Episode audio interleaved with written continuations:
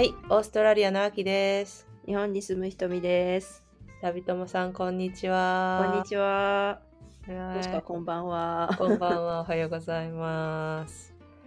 いやー、ちょっと今日眠いんですよ、私。ちょっ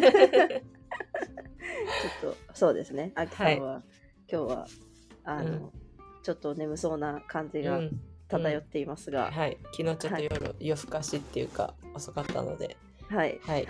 じゃあちょっとゆったりと行きましょはい。わかりました。今日はですね、う。はい。先月募集していたうん。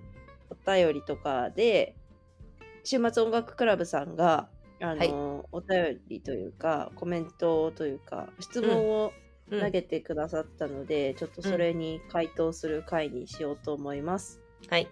はい。そう、先月、アキさんと私それぞれで何か質問したいことありますかっていうふうにうん。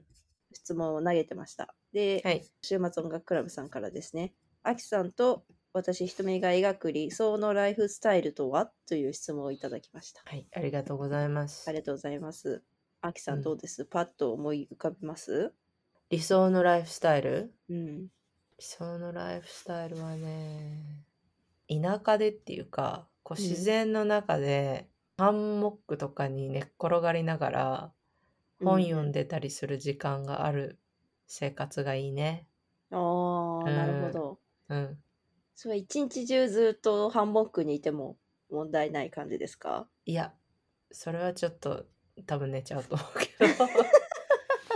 でもね本は一日読んでもうん。全然いける。あなんかそれは昔から1日に3冊とか4冊とか読んでたりとかしてたうん。時もあったから、であとはなんだろうね。ちょっと田舎のさログハウスみたいなところで、うん。自分で作った野菜とかうん。こう鶏が産んだ卵とかを料理してうん。みたいな、ああいう生活に憧れます。うーうん。ん、それはアキさんのはい。何ですか？私ぐらいの年齢だった時とかも同じ生活知りたいなって思ってました、どうだろう。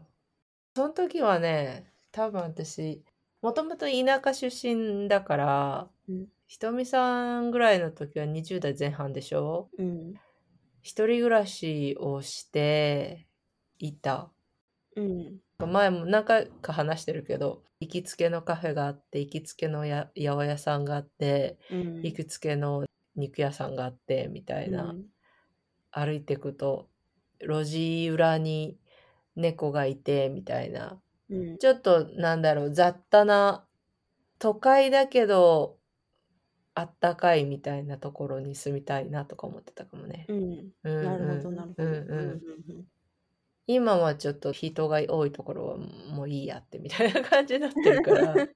なんだっけひとみさんがさリンク送ってくれたパナソニックの投稿コンテストで、どこでも住めるとしたらっていうのと、うん。ちょっと被るんだけどちょっと都会いろんなものが揃ってるけどうん。そこに住んでる人たちは長屋っぽいうん。昔のこの江戸時代の長屋生活、うん。長屋っていう？うん、た平屋？長屋？ひら、うん。違うなんかこう人がみんな江戸時代とかにさ、うんあの同じ通りにうんうん住んでて、うん。うん井戸のところで集まってはいはいはい。洗濯したりとかうん。してるじゃん。でん。子供たちはわーって周りで遊んでたりとかっていう生活、うん。あんな感じ？なんだろうな。こっちで言ったらクルデサックって言って通りが行き止まりになってるストリートとかがあるのね。はい。うん。えっとスペルどんな感じだったかね。クルデサックって CULDESAC ですか？多分それ。はーうん、クルデサック。行き止まりのデッドエンドの通り。うん。だからその道を通る例えば車とか人はもうそこに住んでる人しか基本的には通らないみたいな通りがあって。うんでそうするとやっぱりそこに住んでる人たちは仲良くなったりして例えば家の前にテーブルを置いて夕方こうワイン飲みながら子供たちがそのクルデサックの通りでうん。遊んでるのを見たりとかうん。たまにはそこのなんとかストリートクリスマスパーティーうん。やっちゃったりとか、みたいなうんニューイヤーズイブパーティーとか、うん。そういうあのちょっと下町っぽいうん生活は憧れるね。うーんうんうん。もう最近そういう集まりみたいなのもなくなってきてはいますもんね。うん同じ、うん隣の人が誰住んでるかわかんないとか、うんうんううんん。普通にあるし。そうそう。ね。特に都会だとそういう傾向がやっぱり多いじゃん。誰も知らないみたいな。うんうん。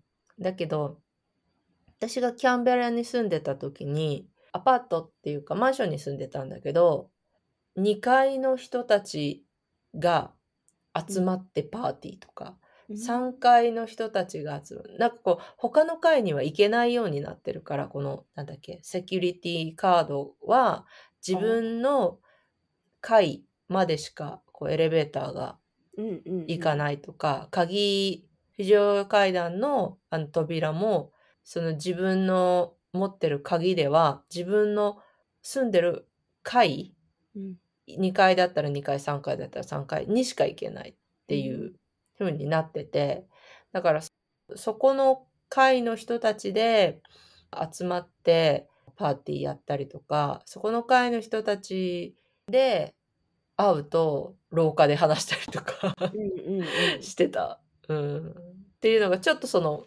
クルデサックにも似てるかな、みたいな。うーんうんうんうん。そういう生活を送りたいっていうか理想的そうそうだなそうっていう。そう。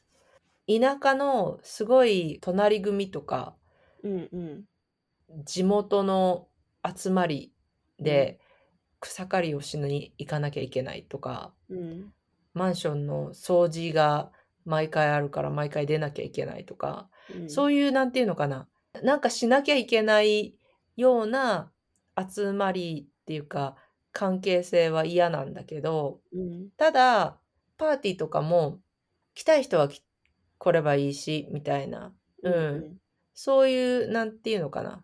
やりたい人がやりたい時にやるみたいな。こう自然発生的にこうなんか交流が生まれるみたいなのはうん。いいなみたいな。思ううんうん。うんうんうん確かにその参加を強制しないとかうん。うん自分が後から参加してもわからない状態みたいなのはすごい嫌だな。っうんうんうん。うん。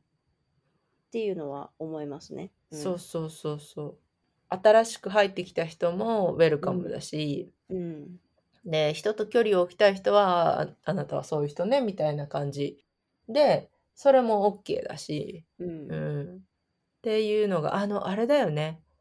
前にさこの日旅でも昔話したけどグランドレベルっていう、はいはい。うん。あったじゃん。あんな感じ、うんうん。うん。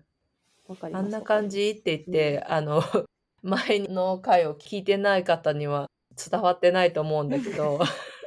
あの田中さんが書かれた本ですね。で、うん。うん。ノートのクリエイターフェスかな。でも、うん。多分日旅始めたぐらいだから、す一昨年1かな。年。うん。うん、2021年の回に出てました。んそうそうそう出そうそう、うんあの概要欄に貼っておきますが、はいおなんか電話がかかってきちゃいましたちょっとあじゃあ待って、ね、一旦止めましょう。はいこの番組「日常を旅するラジオは」オーストラリアに住むアキさんと日本に住む私ひとみが日々感じることを毎日旅するように切り取ってゆるりと話しています。ご感想やご質問は「ハッシュタグひらがな」で日旅でお寄せください。お便りフォームからも受け付けています。